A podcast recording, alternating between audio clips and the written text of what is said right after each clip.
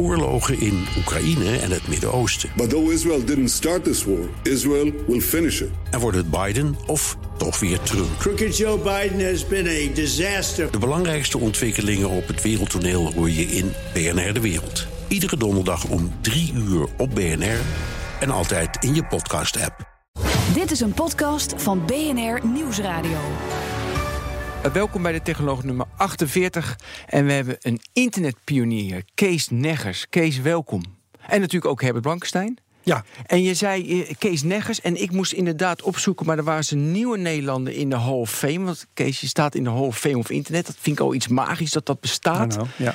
En uh, je was de eerste Nederlander erin in 2013, als ik dat goed heb Ja. opgezocht. Ja. ja. En nu staan er vier Nederlanders in en Kees is een van de pioniers. En we gaan het vandaag hebben over de geschiedenis van internet, maar ook over de toekomst. Waar moet internet Wat er nu schort aan internet en Ja. hoe we dat eigenlijk eh, kunnen verbeteren. Ja, maar ik wil heel graag bij het begin beginnen.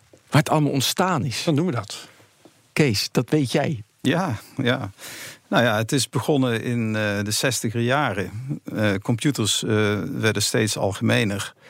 En men kwam toch wel tot de conclusie dat voor communicatie met en tussen computers misschien een telefoonnet toch niet de beste oplossing was. En dat je, eh, gelet op het gedrag van computer-computercommunicatie, eh, geen vaste verbindingen nodig had. Die zouden toch maar af en toe gebruikt worden door die computers. Het kon veel efficiënter door pakketjes te maken en die over die lijnen te sturen. En dan zou je ook verschillende eh, ja, communicaties door elkaar kunnen gebruiken en eh, de bandbreedte veel efficiënter benutten. De beeldspraak die dan, of het beeld dat daar, daarbij altijd wordt gegeven, is natuurlijk van de snelweg. Hè? Al die auto's gaan naar verschillende adressen, maar ze maken van dezelfde baan gebruik. Ja. Maar dat was toen nog maar een concept. En Ja. er bestond nog helemaal niks. Dus er werd gewoon research aangedaan en zo is het begonnen. Terwijl een telefoonverbinding, eh, wat jij net noemde als iets wat niet geschikt is, dat lijkt meer op een, eh, op een treinverbinding. Waar altijd maar, nou, grosso modo, één eh, object op heen en weer stuift. En ja. waar, waar dus meestal gewoon alles leeg is. Nou ja, op een trein kun je natuurlijk gewoon containers vervoeren. Ik bedoel, er zijn allerlei Ja, mengvormen mogelijk. Ja, ja. We raken meteen al verstrikt. Ja. Ja, maar ik vind wel mooi, in de jaren 60 was het, een, was het gewoon een onderzoek dat iemand deed? Of was het een, een, een idee dat moet gebeuren? Ontstond het? Was het serendipity of was het echt een plan? Nou, het, het was inderdaad wel serendipity, zou je kunnen zeggen. Want het gebeurde op verschillende plaatsen tegelijkertijd. Dus zowel in Engeland als in de Verenigde Staten waren researchers die zeiden... daarvoor moet je packet switching gebruiken. En eh, tegelijkertijd was het Amerikaanse eh, ministerie van Defensie geïnteresseerd in een efficiënter gebruik van de computers die over het hele land verdeeld waren. Ja. En die zeiden: laten we dat eens gaan onderzoeken of we op die manier niet een efficiënter gebruik van onze landelijke computers kunnen gaan Zodat maken. En onderzoekers op verschillende plekken mekaars computers konden gebruiken. Want computers waren heel duur natuurlijk. Hè? Die kon je niet stil laten staan. niet alleen de computers, ook de telecommunicatieverbindingen, Herbert. Ja, ja, ja, ja. ja. Dus dat moest zo efficiënt mogelijk. En bovendien waren computers ook nog heel bescheiden in hun mogelijkheden. Dus het moest ook allemaal eh, simpel gebeuren. Anders dan kon het niet eens bij wijze van spreken. Ja.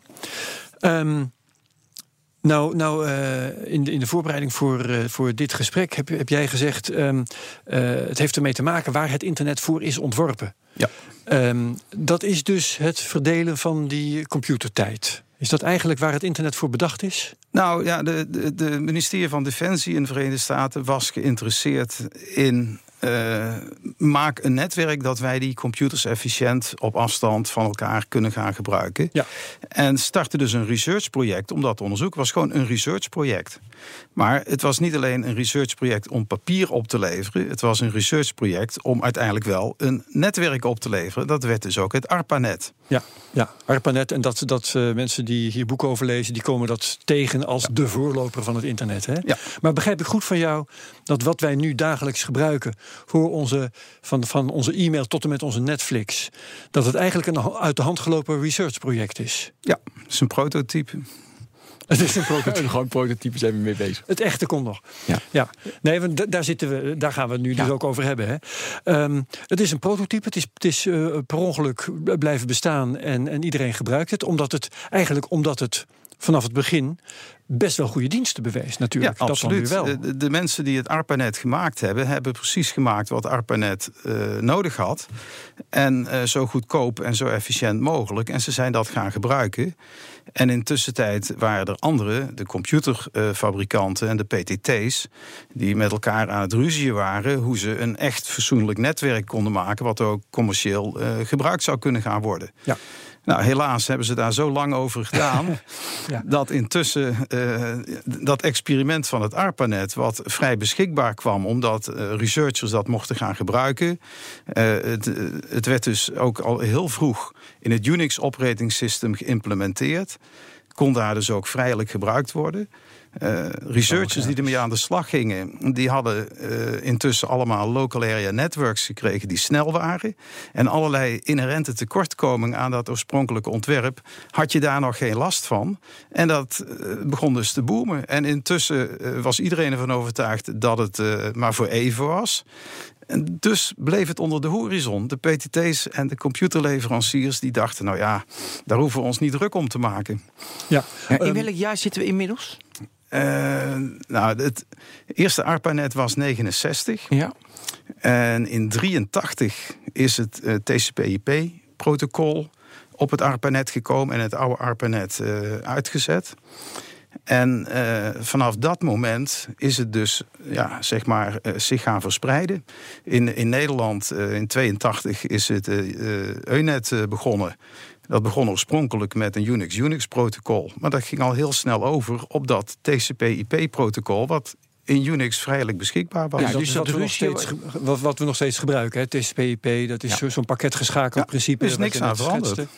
Ja. Maar dat ruzie was dus in de jaren 70. En toen ging het uiteindelijk in ja, 82, en, en, 83 en, door met- en 80. Ik bedoel, eh, de, de Ja, dat Oost- ging nog door toen het er was. Ja, eh, zij werkte dus in die internationale standaardorganisaties aan het Open Systems Interconnection eh, protocol. En dat is officieel, ik dacht, in 88 gepubliceerd. Mhm.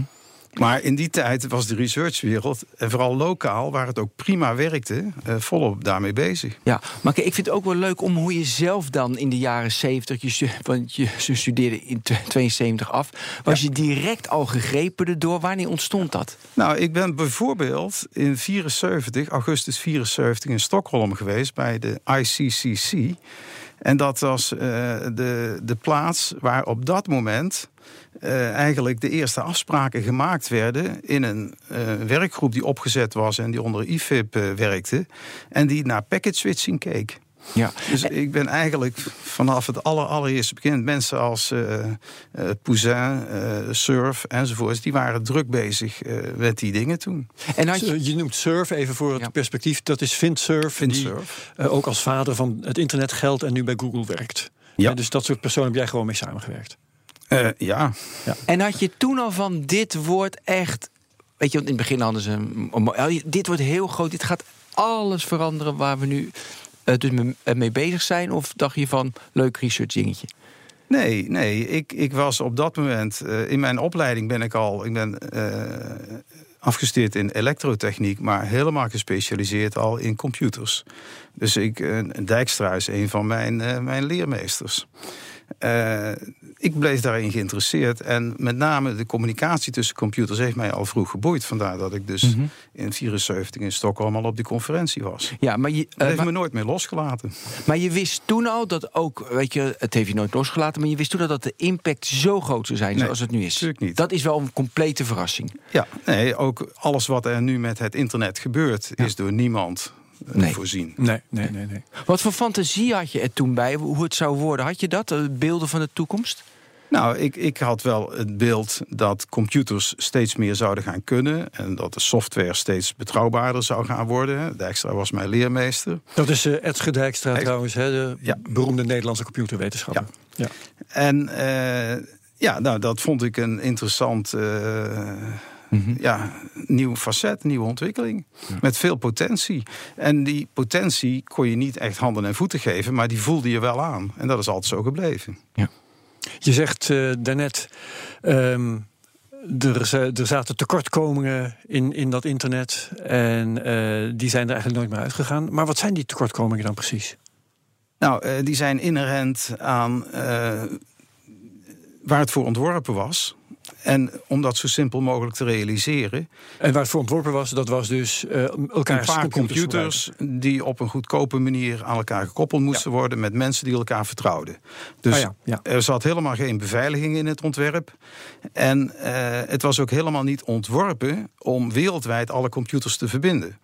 Uh, dat kun je ook zien aan de adresruimte. Maar er zijn daardoor. Ja, want dat was, dat ga ik meteen ook even uitleggen. Uh, dat waren vier groepjes van drie cijfers. Hè. Dat zijn de IP-adressen die uh, voor een deel nu nog worden gebruikt. En dat levert, vier, geloof ongeveer 4 miljard adressen op. Ja, en nu veel te weinig, want het is nog ja. niet eens voor elke wereldburger één. Maar ik viel je in de reden. Ga verder. Okay, wat, wat zijn die tekortkomingen? Ja, nou, het probleem is dat het oorspronkelijke ARPANET, zoals het gebouwd werd, dat bestond niet uit het TCP/IP-protocol. Mm -hmm. Dat had een ander protocol. En dat was meer een connection-oriented protocol. Dat leek meer op de verbindingen zoals we die in een telefoonnet ook kennen. Oh ja. En die hadden dus ook betrouwbare verbindingen. Uh, vervolgens is daar, omdat men uh, wel zag dat dat natuurlijk uh, niet echt de packet switching was die men zocht. En in die groep waar ik net over sprak, Poussin in Frankrijk, die bouwde een echt packet switch netwerk. Wat niet leek op een connection-oriented netwerk met betrouwbare verbindingen. En op dat concept is men doorgegaan. Daar werd men het ook over eens. Dat heeft men toen ingediend bij de officiële standaardisatieorgaan. In 76 is dat gebeurd, geloof ik. En die wezen dat af. Want dat was niet iets waar zij hun betrouwbare uh, diensten op konden gaan leveren. Dat waren dus de PTT's en de computerbedrijven. Mm -hmm. En met name ook uh, een van de belangrijkste computerbedrijven op dat moment, IBM, had een netwerkarchitectuur die helemaal niet paste bij dat connection-less networking. Dus die had er ook geen zin in. Kortom, dat werd gewoon aan de kant geschoven. Ja. En uh, eigenlijk de mensen die met dat, uh, met dat internet bezig waren. Uh, die wisten ook wel dat het niet alles zou kunnen, maar dat hoefde ook niet voor hen.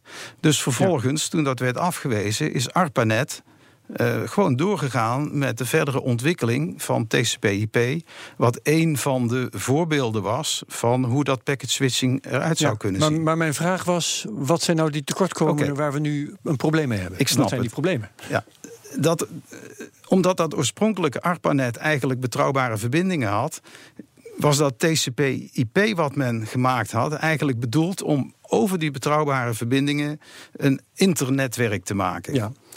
Uh, dat gebeurde dus ook. En dat werkte dus op zich ook prima.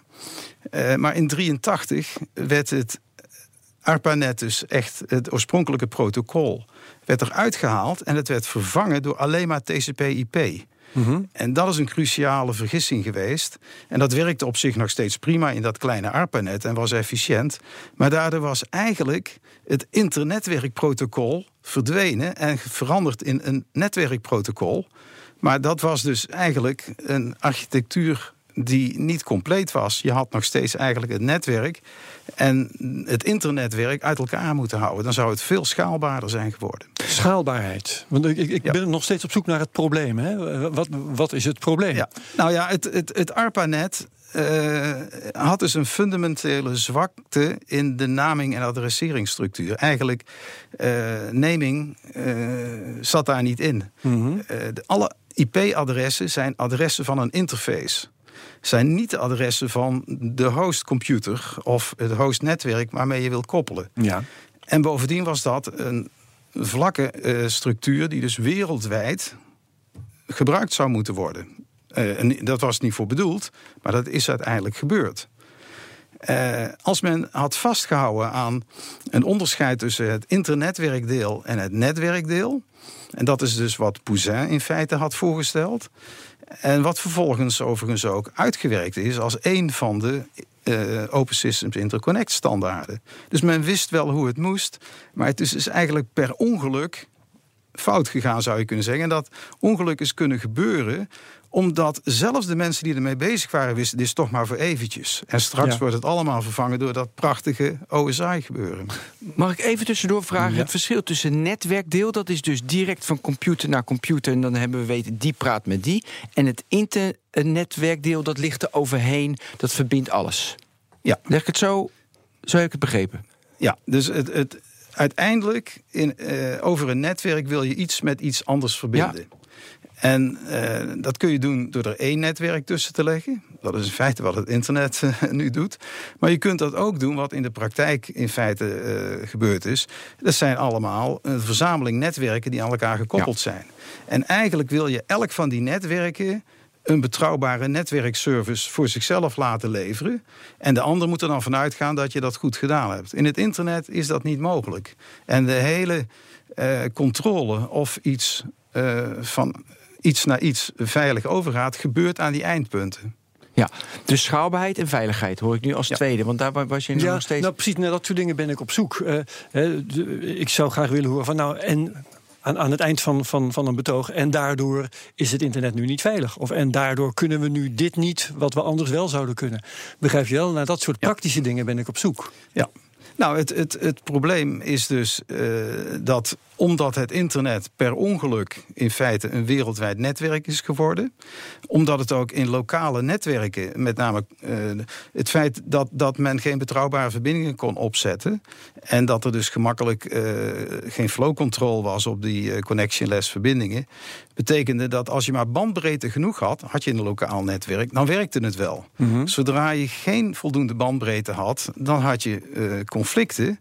En dan verloor je packets en dan had je geen betrouwbare verbinding meer en werkte ook je applicatie niet meer. En En dat is niet nodig. Dat is in feite wat je zegt. nou, je wil wel een betrouwbare Ja, verbinding natuurlijk hebben. wil je dat. Ja. Kortom, je wil een netwerk hebben waarbij je op voorhand weet... deze toepassing kan over dat netwerk werken. Bij het internet is dat allemaal stochastisch. Je probeert het maar en dan zie je wel of het werkt of niet werkt. En dan zijn dus vervolgens natuurlijk allerlei trucjes voor bedacht. En eh, ja, eh, uitbreidingen die niet echt de tekortkomingen in de architectuur oplosten... maar ja. omheen werkten. En die maakten alles in feite ingewikkelder. Ja, nog even, je zegt per ongeluk ontstaan. Maar in 83 was er toch die beslissing om ARPA los te laten? Dat- Nee, nee, nee. In 83 heeft het ARPANET besloten om het oorspronkelijke Network Control Protocol, NCP, te vervangen door TCP/IP. Ja, oké. En het ARPANET was toen in feite al uit twee stukken eh, gaan ontstaan. Het oorspronkelijke, heel kleine ARPANET met die betrouwbare verbindingen. En daar waren allerlei research eh, instituutjes aan gekoppeld via TCP/IP. En op een gegeven moment is dat, dat oorspronkelijke ARPANET-protocol uitgezet. En toen bleef er alleen TCP/IP over. Ja. En toen had men niet in de gaten dat men dus een, een laag verloor in, in het protocol gebeuren. Ja, maar dat is niet oh, dat is dan dan toch gewoon hè, dat is dom dan. Nee, omdat het namelijk wel degelijk werkte op die kleine schaal. Oké, maar toen werd het groot en, En toen werd het groter. En toen in 86 liepen ze ook tegen de eerste grote problemen aan. Met enorme congestie. En dat kwam omdat er geen enkele flow control in het netwerkdeel zat. En er waren niet alleen lokale netwerken die snel genoeg waren, maar er waren ook verbindingen daartussen. En eh, dat betekent dat eh, de, de congestie die op het eind plaatsvond, op het eind werd er dus door TCP gezegd: oké.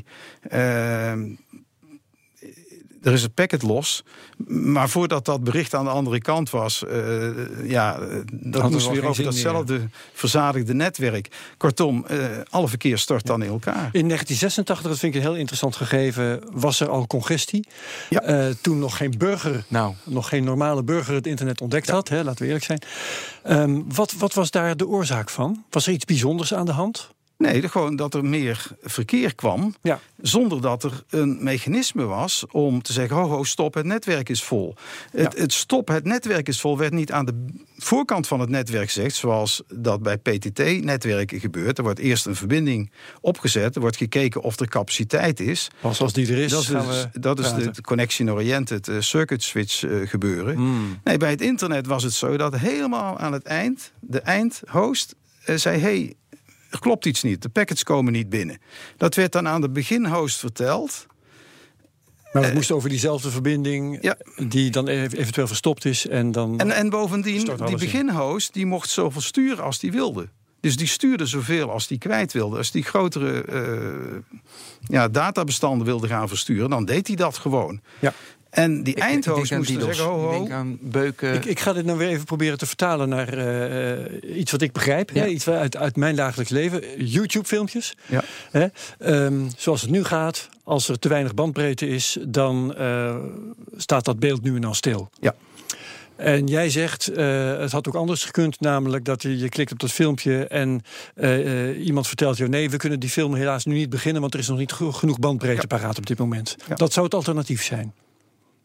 Ja, dat is eh, eh, eigenlijk waar het dan om gaat, is dat je een eh, ja, kwaliteitseisen aan het netwerk stelt en die toets je Ja. van tevoren. En de mensen, of de, de mensen, de delen van het netwerk die je nodig hebt om je eindbestemming te bereiken, moeten ieder voor zich gewoon dan kijken. Kan ik deze dienst leveren? En zo ja, dan laat je hem leveren, maar dan werkt die ook. En anders dan eh, moet je niet eh, eh, laten gebeuren. Ja. Maar, maar de grote problemen zijn dus ook ontstaan door, jij noemt nu YouTube, dat is dan nog een, ja, het afdraaien van een filmpje, maar dat gebeurt dus wel real-time. En het ARPANET was nooit voor real-time verkeer ontworpen. Totaal nee, niet. ook nog natuurlijk. Dus Ja. het, Ja. het, het, het feit dat je er real-time dingen mee ging doen, zoals telefonie en streaming video. Eh, dat is oneigenlijk gebruik van het netwerk. Daar was het niet voor gemaakt. niet, ja. Maar omdat er geen ander netwerk meer was inmiddels, wordt het er wel voor gebruikt. En er worden allerlei trucjes voor bedacht om Ja. dat dan te doen. Ja. Vind jij niet dat die trucjes die bedacht worden, hè, want eh, over het algemeen, eh, nou, veel mensen kijken naar Netflix en dat soort dingen, eh, gaat allemaal over internet, dat die trucjes eigenlijk best wel goed werken? Ja, nee, dat is ook. Waarom heeft het zo lang stand kunnen houden? Eh, omdat in feite de computers krachtiger werden, Mhm. eh, de netwerkverbindingen krachtiger werden en men kon steeds meer resources, bandbreedte eh, er tegenaan gooien. Maar dat is natuurlijk een betrekkelijk inefficiënte manier, want als dat het probleem echt zou oplossen en zeggen: oké, dan betalen we dat een keer, zijn we er vanaf. Nou, dat is niet zo. Het probleem blijft en hoeveel bandbreedte je er ook tegenaan gooit, je loopt tegen een grens aan. En op een gegeven moment kun je dat of niet meer betalen, of Moore's Law stopt ermee en je krijgt geen snellere verbindingen meer. Wat, wat is die grens dan waar je tegenaan zou lopen? Nou, dat eh, er meer verkeer het netwerk opgaat dan het netwerk aan kan. Ja, dat, dat blijft En je kunt dat nog steeds alleen maar aan het eind van het netwerk detecteren. En dat gaat dus alleen maar oscilleren. Eh, het eind zegt het kan niet. Maar ja, voordat het begin dat ziet, is het al te laat. En een ander punt is dat allerlei eh, diensten zoals telefonie en streaming video hebben eigenlijk een real-time karakter. En die gaan dus dat TCP niet eens gebruiken omdat dat werkt op voorhand niet. Want eh, bij een real-time verbinding heeft het geen zin om aan het eind te constateren: ah, er is een pakket los, stuur het even opnieuw. Heb je niks aan. Nee, klopt. Je krijgt dan dus hiks in je communicatie. En dat kennen we allemaal. En dat weten we. Maar dat is dus inherent aan het gebruik van het internetprotocol. Ja, daar moeten we dus vanaf. In die zin wel, ja. Ja, maar het is dus bij. Oké, het is dus schaalbaarheid, veiligheid en betrouwbaarheid. Dat zijn de drie Ja. om het even in. Ja? Dus, Ja. d- d- Dat is het probleem. Omdat het van tevoren versturen en het wordt pas kenbaar gemaakt op het eind. Kunnen we niet iets tussen. dat je de verstuurder al zegt van. ja, gast, dit is echt wat je nu, wat je, eh, wat je nu wil. Nou ja, Dat daar zijn, daar zijn dus eh, ook weer trucjes voor bedacht. En die heten dan classes of services. Dat je dus eh, een paar bitjes van, van de header fields. Als ik die woorden mag Tuurlijk, graag zelfs. Ook als we het niet begrijpen. Het is heerlijk als je dingen niet begrijpt. Dat is fijn. Dus, eh, Eh, ook voor de luisteraar. En we gaan gewoon Ja. door. eh, daar kun je dus dan in zeggen: deze verbinding heeft een real-time karakter, die moet voorrang krijgen. En zo kun je een aantal classes eh, definiëren.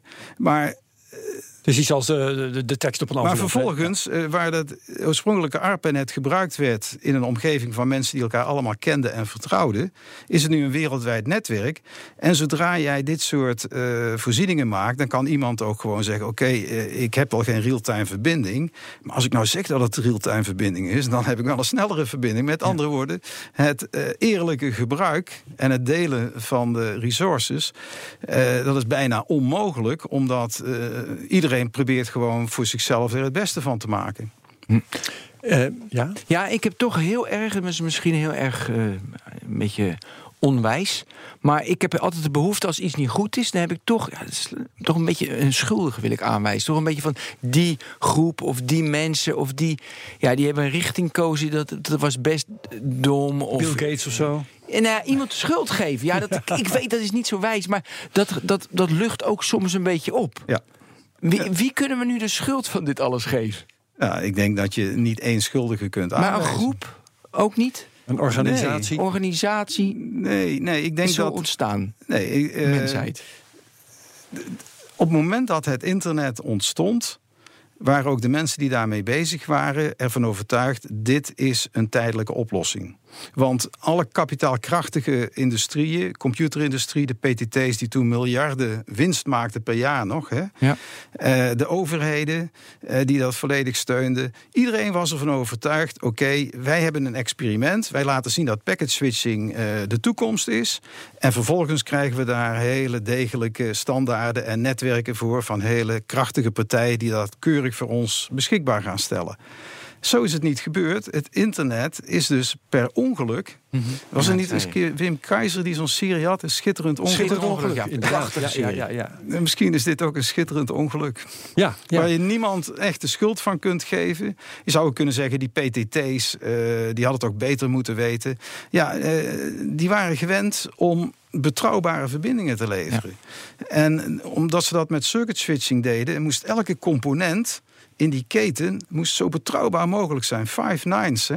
Eh, Ja. Dat werd dus gold-plated. Het werd onbetaalbaar om dat op die manier te doen. Daarom werd er ook gezegd, dat moet je voor dat, die computers niet doen. Want je kunt via die connectionless verbindingen... kun je alternatieve paden maken die je kunt gebruiken.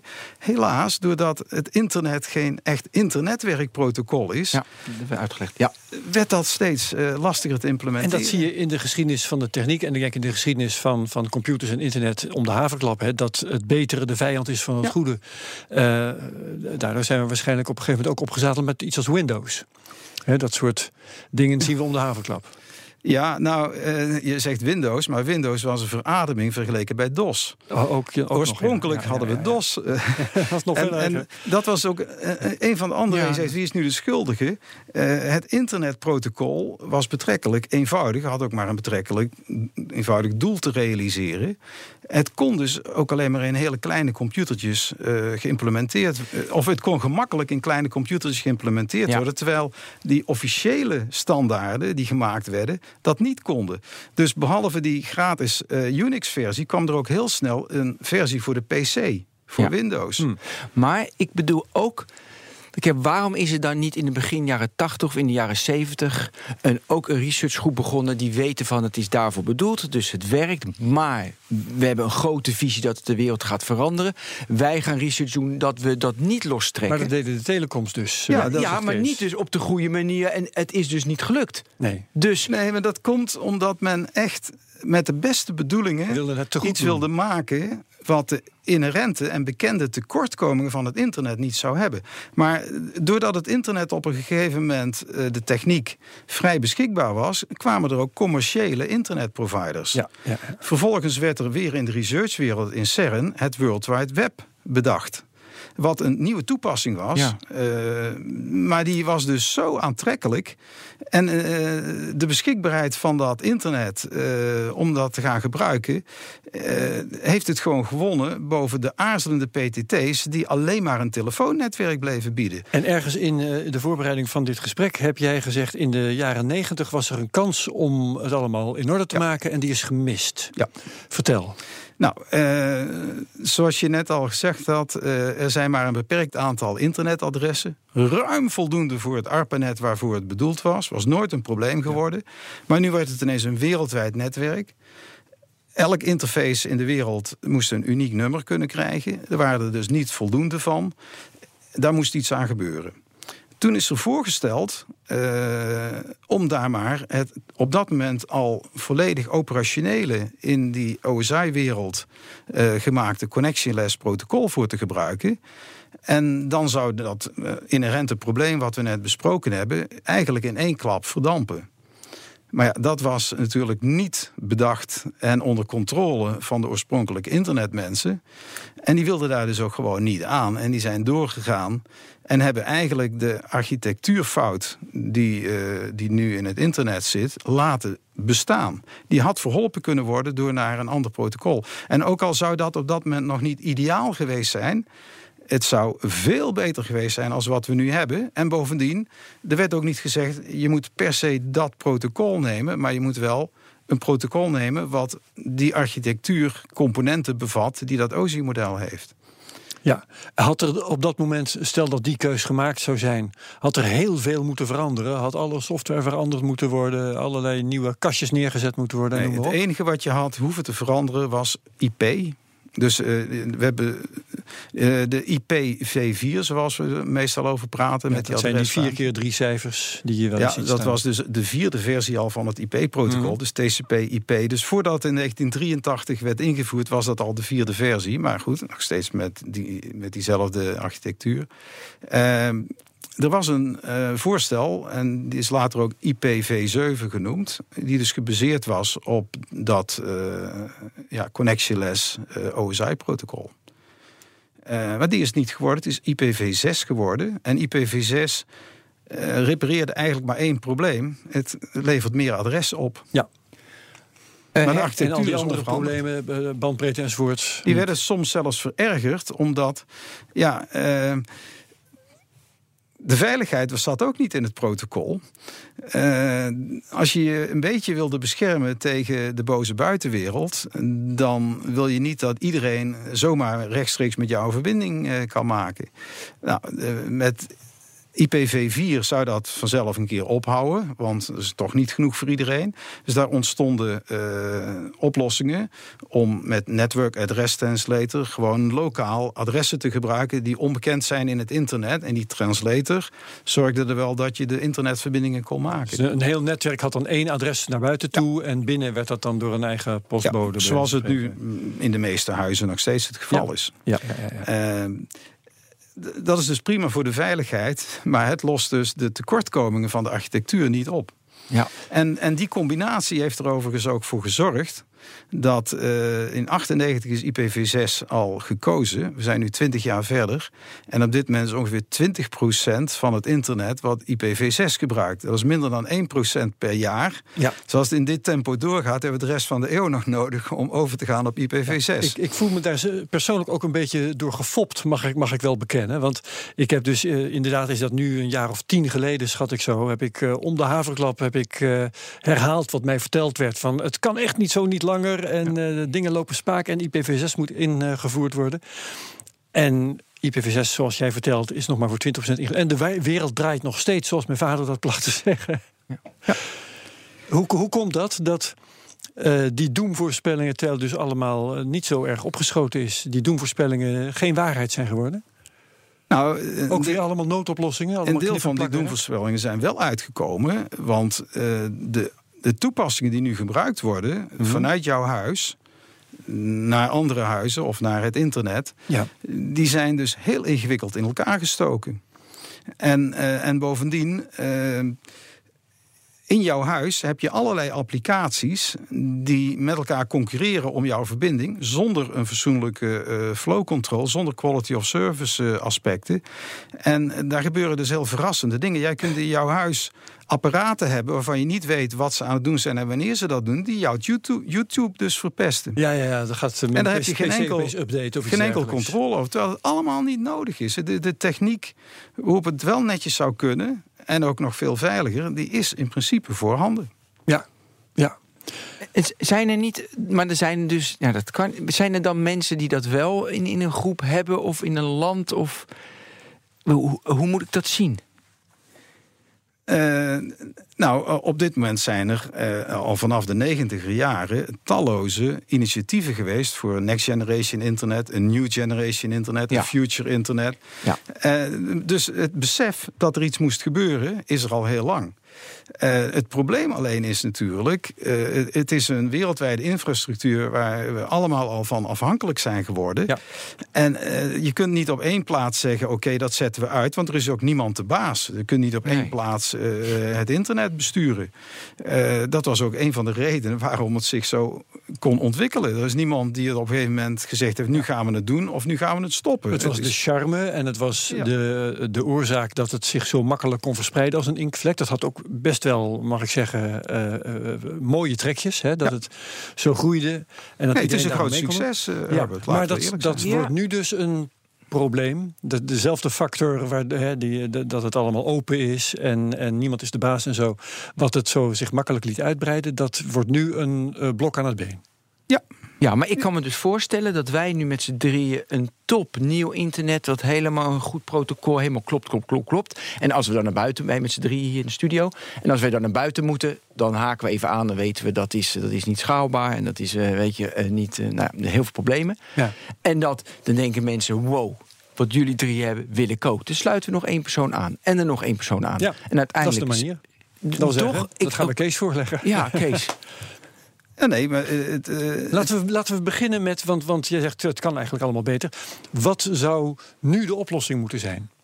Nou, ik denk dat uh, de oplossing nu is dat een van die uh, pilots die nu draaien en die in principe die architectuurproblemen hebben geadresseerd, dat je die tot leven brengt en dat ja, je een, zwaan, ben dat ze nu een zwaankleven aan systeem gaat ja, maken. Waar, waar draait zo'n pilot? Wat, hoe, hoe, noem eens een naam. Nou, uh, Rina is bijvoorbeeld een uh, architectuur gemaakt door John Day, een van de pioniers van, van uh, het ARPANET en vervolgens de OSI-standaarden. Dus die draait echt vanaf het begin. Ik wil zeggen, dat moet een oud gediende zijn. Ja, dat is het zeker. En die heeft in 2008, geloof ik, een fraai boek geschreven. En uh, daarin beschrijft hij al die tekortkomingen. En tegelijkertijd biedt hij ook gewoon een architectuur uh, die die tekortkomingen niet heeft en geïmplementeerd kan worden. Waarbij dus, om het nog maar even te herhalen, als ergens een stroomdata van A naar B moet, dan wordt er gewoon een, uh, een, eerst een verbinding gecreëerd die voldoende betrouwbaar is. En dan pas worden daar data op losgelaten. Nee, het internet blijft een stochastisch gebeuren. Ja. Dus als je een connectionless verbinding hebt, dan uh, je, je, kunt, je kunt niet op voorhand altijd garanderen dat dat een betrouwbare verbinding is. Maar dat hoeft ook helemaal niet. Als die maar betrouwbaar genoeg is. Natuurlijk, ja. En als je maar niet uh, helemaal aan het eindpunt eens een keer gaat uh, kijken of onderling iets kapot. Als, als je nu een verbinding hebt van hier naar Japan, bij wijze van spreken. En in Japan constateren ze waar jij verbinding mee wil maken.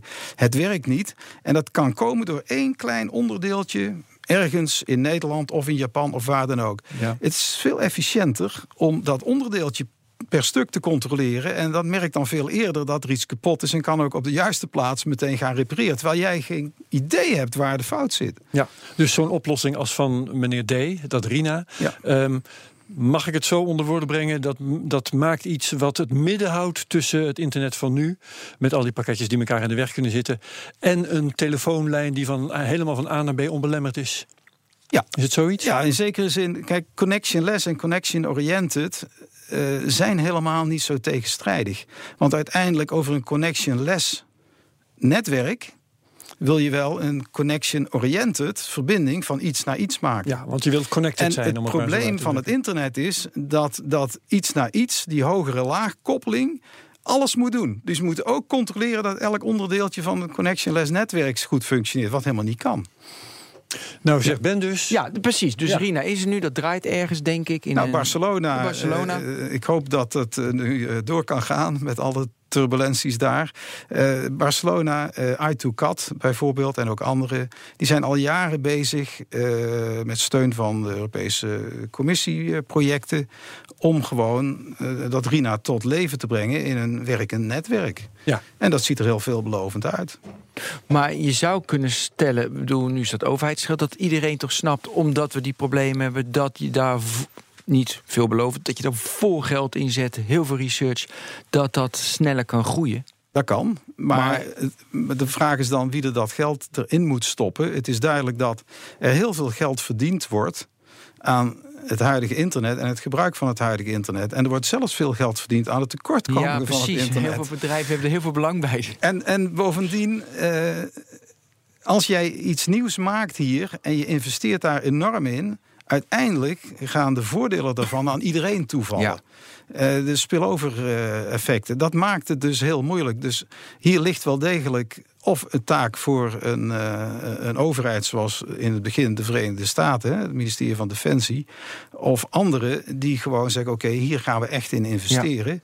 Of er moet een wereldwijde samenwerking komen van voldoende eh, omvang die zegt: oké, nu is het genoeg geweest, wij gaan dit samen doen en we betalen het ook samen. Zo is eigenlijk ook het internet gegroeid in het Ja, begin. ja. Nou, en daar zat ik net aan te denken. Want Ben die zegt, hè, we gaan gewoon met z'n drieën... wij gaan zo'n eh, RINA-netwerk, mag ik dat zo noemen? Ja, Eh, gaan wij tussen ons drieën maken. En dan hebben wij zulke heerlijke verbindingen dat iedereen daar. Eh, eh, waarom zou dat niet kunnen? Met andere woorden, waar, is, waar zijn eigenlijk investeringen voor nodig?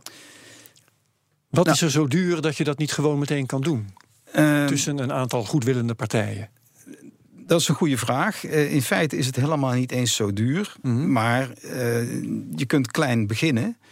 En eh, als je het internationaal doet, dan moet je dus natuurlijk ook al eh, bandbreedte hebben op internationaal niveau. Zijn daar specifieke eh, gereserveerde verbindingen voor nodig? Moet je bij wijze van spreken draden uitrollen van A nou, naar B? je kunt zelfs RINA implementeren als een, gebru- een gebruiker van het bestaande internet. Ja. Goed, dat blijft dan een onbetrouwbare onderliggende een, laag. Maar goed, je kunt er wel degelijk mee starten. Waar het internet goed werkt, zou je dat dus ook al kunnen doen. Mhm.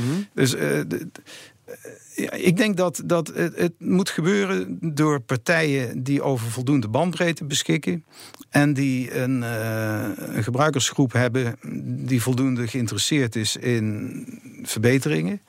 Ja, dus net zoals het oorspronkelijke internet, ik denk dat nog steeds de researchwereld Ja. bij uitstek geschikt zou zijn om dat te doen. Die Maar je hebben voldoende bandbreedte. Eh, het, eh, het heeft niet veel zin als eh, twee of drie personen dat gaan doen en dan een vierde en een vijfde. Het moet echt met organisaties tegelijk. Ja, en, en eh, net als het internet, het moet ook een wereldwijd netwerk worden. Dus je wil niet dat er een RINA in Barcelona Ja, wordt ontwikkeld 1, 2, en een 3. ander RINA in de Verenigde Staten. En, want die kunnen het allemaal net een beetje anders doen en dat hoeft dan weer niet te kunnen koppelen of niet gemakkelijk. Maar zo is het internet wel begonnen met, met vier universiteiten aan de westkust van de Verenigde Staten. Nou, dat was het ARPANET. Pardon, ja, maar goed, dat, het- was het voorloper van het internet. Was Ja. de voorloper van het Ja. internet. Ja, en dat was een, een zwaankleef-aan model. Juist. Maar er was, vanaf dat moment was er ook maar één standaard. één netwerk. Het is niet zo dat er op verschillende plaatsen netwerken onafhankelijk van elkaar ontstonden. En die vervolgens aan elkaar gekoppeld werden. Ik heb toch de hele tijd de neiging om een paar keer popt het al op in mijn hoofd om eh, zeg maar, eh, dus met de blockchain die vergelijking te maken. Met een hard fork die we hadden, weet je, in de jaren tachtig, dat we ineens een andere kant op gingen eh, met, het, zeg maar, met het internet. Weet niet of Kees daarin zal meegaan. Nee, ja, maar ik wel. En, en ook nu, nu, weet je, dat de mensen... ik denk aan een ICO, daar hou je heel veel geld op met virtueel geld... en dan gaan mensen eraan werken om het zeg maar, beter te maken. Ik vind het nu heel erg in research zitten. En het, eh, de, hoe groot is die community die daaraan werkt? Zijn, er- het is open source, neem ik aan, dus... De, de, er gaat toch iedereen ziet het belang, iedereen die kan programmeren, ziet het belang en wil eraan werken? Of moet het echt uit research eh, instituten komen? Nou, dat zou helemaal niet hoeven. ik Nou, bedoel, daarom. Liggen echt de- kansen volgens De mij. ISP's zouden het ook eh, kunnen doen, bij wijze van spreken. Maar eh, net als vroeger de PTT's, die eigenlijk eh, een verticale netwerkstructuur hadden. de diensten zouden ook door hen geleverd moeten worden en niet alleen het netwerk. En een van hun angsten van. van het internet was niet alleen dat het nog niet perfect was, maar ook dat het in feite een neutrale eh, infrastructuur zou opleveren waar iedereen diensten op zou kunnen leveren. Ja. Als we nu zo doorgaan. Gewoon op deze weg. Weet je, een beetje instituut in Barcelona. Die werkt in Rina. Nou, hartstikke leuk. En wat gebeurt er dan? Als een, straks, nu zijn er 3,5 miljard mensen online. En eh, Zoiets. ja, zoiets. En Google en Facebook willen natuurlijk zo snel mogelijk nog meer mensen.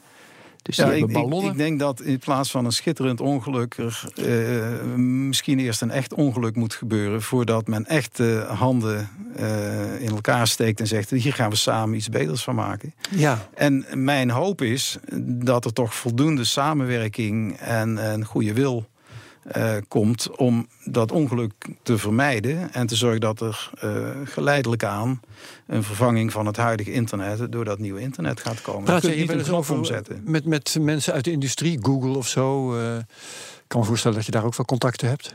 Nou ja, eh, eh, Google, Finsurf werkt bij Google. Ja.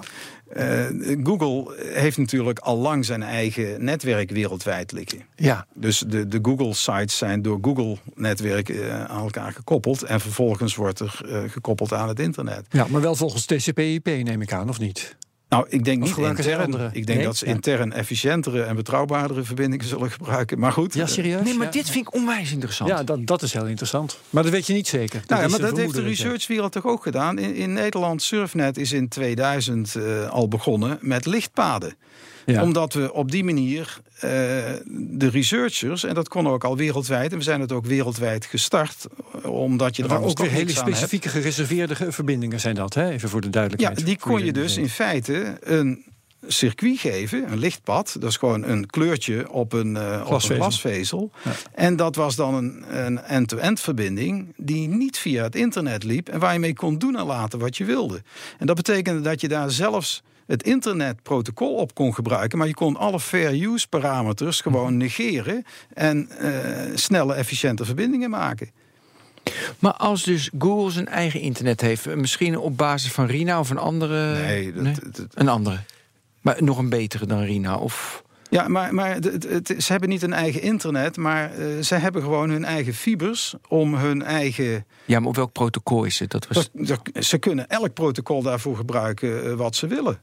Dat kan gewoon een Google-protocol zijn, bij wijze van spreken. Maar als het Google-protocol toch wel voor die schaalbaarheid en die betrouwbaarheid zorgt. Heel gevaarlijk wat ik nu zeg, ik meen het niet. Maar dan zou toch dat, dat kunnen worden uitgebreid en is dat het nieuwe internet. Dat weet ik niet, want ik ken het niet. En eh, als het net zoals het ARPANET ontworpen is, namelijk goed genoeg voor hun doel, dat wil niet zeggen dat het goed genoeg is om daar een wereldwijde infrastructuur van te maken. Ja. Ja, ja, ja. Maar waar, waar ik daarnet naartoe wilde, is eh, toen ik Google ter sprake bracht. Dat is ehm, als je met mensen uit, uit die buurt praat eh, over dit onderwerp. Zeggen ze dan niet tegen je, eh, neggers, man, je zeurt. Want wat we hebben, dat werkt goed genoeg voor ons. We verdienen er miljarden mee. Nou, dat is eh, waarschijnlijk voor vele mensen de situatie van Ja. eh, ik kan het alleen toch niet verbeteren. Voor mij werkt het goed genoeg. En ik verdien eraan, dus waarom zou ik ermee stoppen? Ja. Ja. Wat is jouw motivatie? Eh, streef jij naar, ik noem eens wat, technische schoonheid, wat ik me heel goed zou kunnen voorstellen? Ehm, of of eh, ervaar jij echt zelf dagelijks moeilijkheden doordat het internet is zoals het is? Nee, eh, voor mij werkt het internet, eh, het gebruik dat ik ervan maak, werkt het goed genoeg. Ja. Maar er zijn wel degelijk risico's in het huidige internet. Beveiliging hebben we nog niet eens veel over gesproken Mhm. vandaag. Die zitten gewoon in de huidige structuur, worden steeds belangrijker, beginnen ook steeds meer politieke. Noem eh, maar eens een risico dan, als we toch. eh, we hebben nog wel tijd. nou, eh, om, een voorbeeld is natuurlijk het Internet of Things. Ja? In veel meer huizen komen allerlei apparaten die aan het internet hangen. Die heel klein zijn, dus dat lijkt op het oude internet. Kortom, die zullen niet in staat zijn om alle ingewikkelde dingen, om je veilig op het eh, onveilige internet te begeven, om die allemaal netjes te regelen. Nou, dat zijn enorme risicofactoren. Dus daar ligt ook gewoon een maatschappelijk belang om te zorgen dat er betere netwerken komen en betere bescherming van de apparaten die met elkaar gekoppeld moeten worden. Ja. En je, eh, en je vertelt net, we hebben een schitterend ongeluk. En als het zo doorgaat, dan krijgen we echt een ongeluk. Hoe ziet dat eruit? Zijn dat meer eh, cyberaanvallen, dat het, dat het vaker vastloopt. Nou, het- hoe ziet dat eruit? Er zijn, er zijn eh, verschillende typen kwetsbaarheden. Er zijn gewoon de technische kwetsbaarheden, hè, waar we het over gehad hebben, dat het eh, in elkaar stort en dat het verkeer zijn weg niet meer En kan is, vinden. ja. Of dat bepaalde toepassingen volledig weggedrukt worden door andere toepassingen, die dan nog wel werken, maar die andere dingen weer verhinderen. Allemaal dingen die je niet wil. En daarnaast zijn er de inherente veiligheidsaspecten. Alles is met alles verbonden in principe op het internet. En eh, de, de trucs die gebruikt zijn om applicaties op het huidige internet te laten werken, ook achter NATS. Dat betekent ook dat er eh, in, Achter- achter in applicaties. IP-adressen Ja. gebruikt worden die daar eigenlijk helemaal eh, niet horen.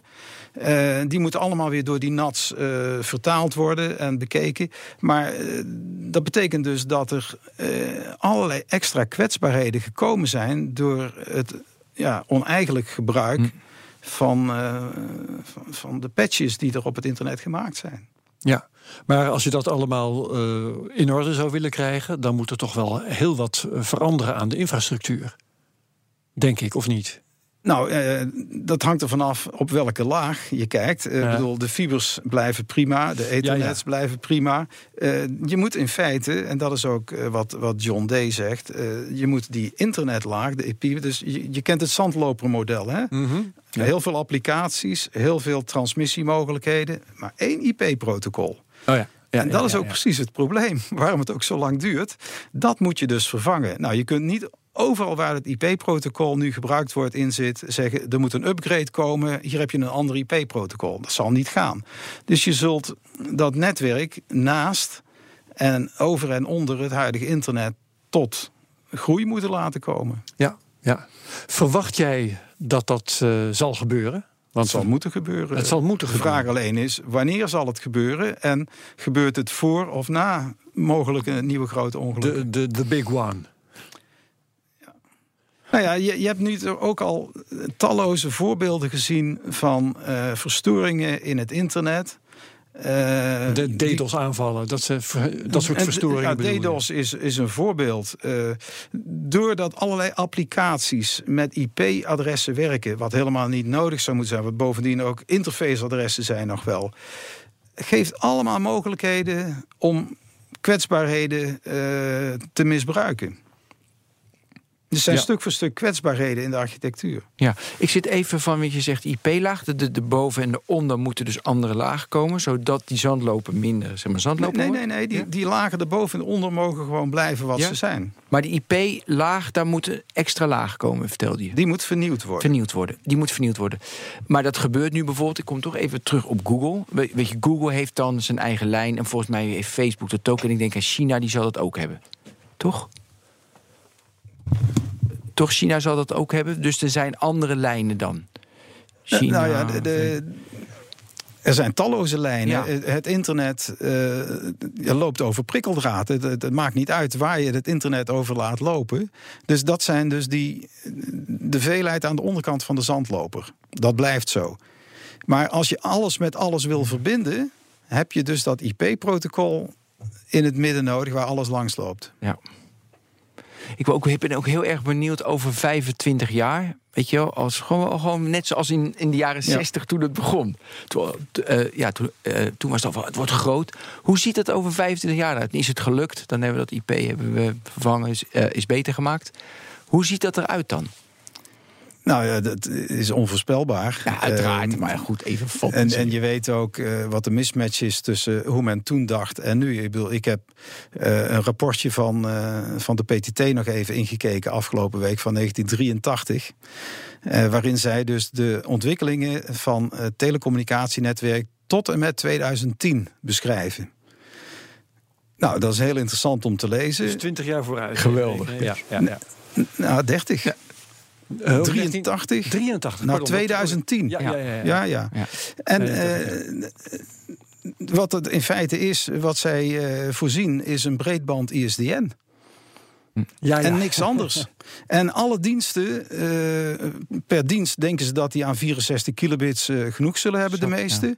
En eh, dan zijn er natuurlijk nog diensten zoals video. Maar in eerste instantie blijven die gewoon over de kabelnetten lopen. En later zouden die eventueel ook geïntegreerd kunnen worden in dat nou ja, breedband ISDN. Eh, d- Dat was het denken. En de, de, de, de PTT's op dat moment waren dus ook helemaal gefocust op die betrouwbaarheid. Het moest betrouwbaar zijn. En hun netwerk eh, was betrouwbaar. En er werd volledig gedacht vanuit eh, ja, die filosofie. Ja. Betrouwbaar en bovendien, zij wilden ook de diensten blijven leveren natuurlijk. Ja. En eh, dat is nog steeds de situatie helaas. En de kabeloperators, maar ook de PTT's, proberen mensen nog steeds in allerlei eh, pakketten te vangen, waarbij je de diensten bij hen moet gaan afnemen. Ja. Het is niet in het belang van een gebruiker dat het eigenlijk onhaalbaar wordt om ja, van de ene dienstenleverancier dit en van de andere dienstenleverancier dat te nemen over een neutrale infrastructuur.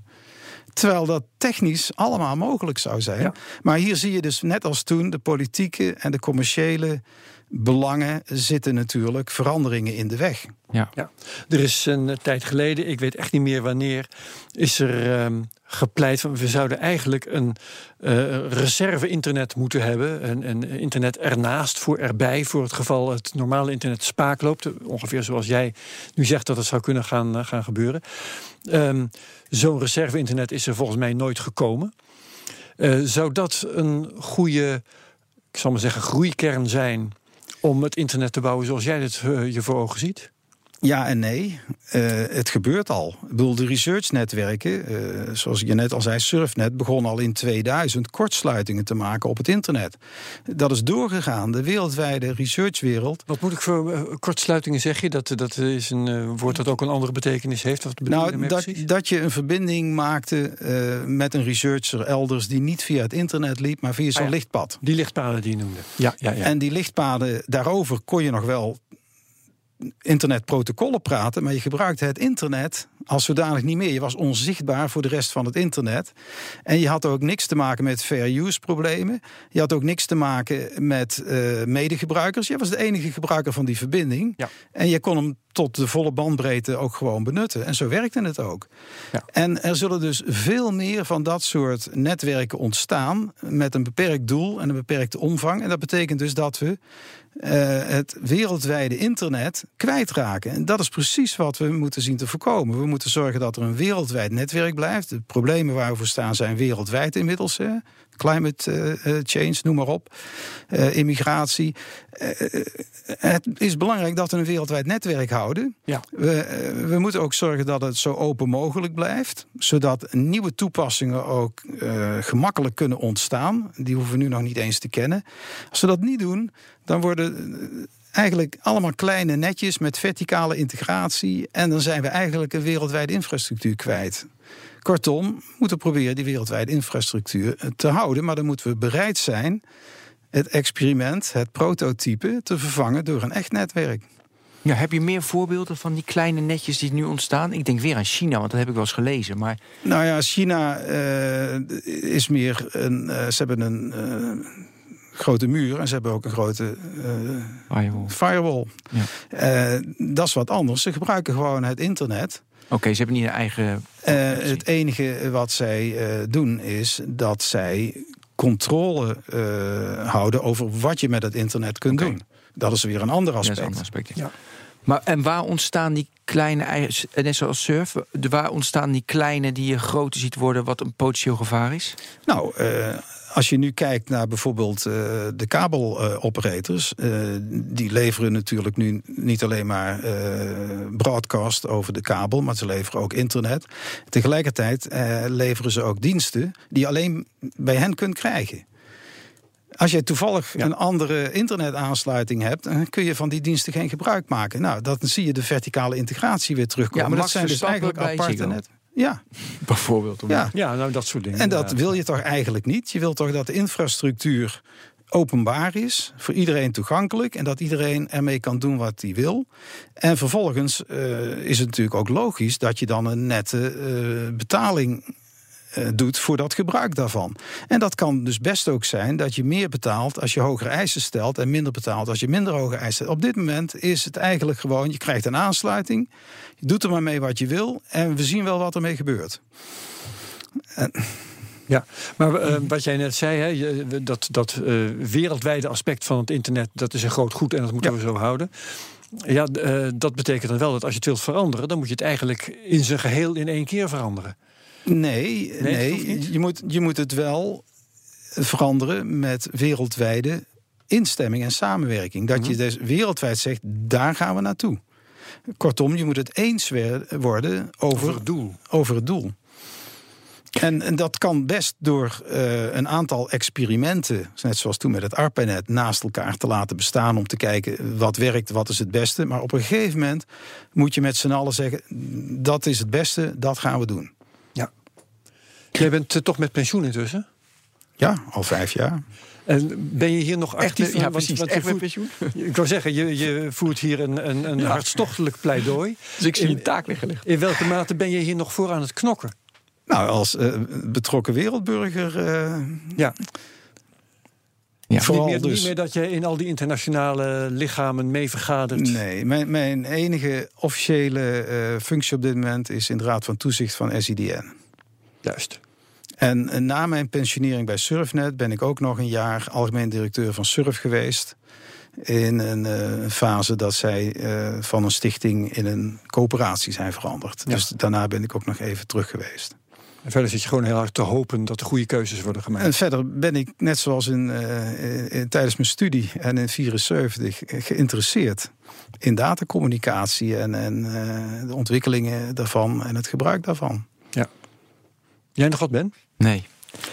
Bedankt. Dan gaan we er een punt achter zetten. Ja, uh, genoten. Dankjewel, Kees. Ja, Kees we helpen je hopen en we zien je hopelijk nog een keer terug als er mooie dingen zijn gebeurd op het internet. Dankjewel. Oké, okay, Herbert okay. ook bedankt. Tot de volgende technoloog.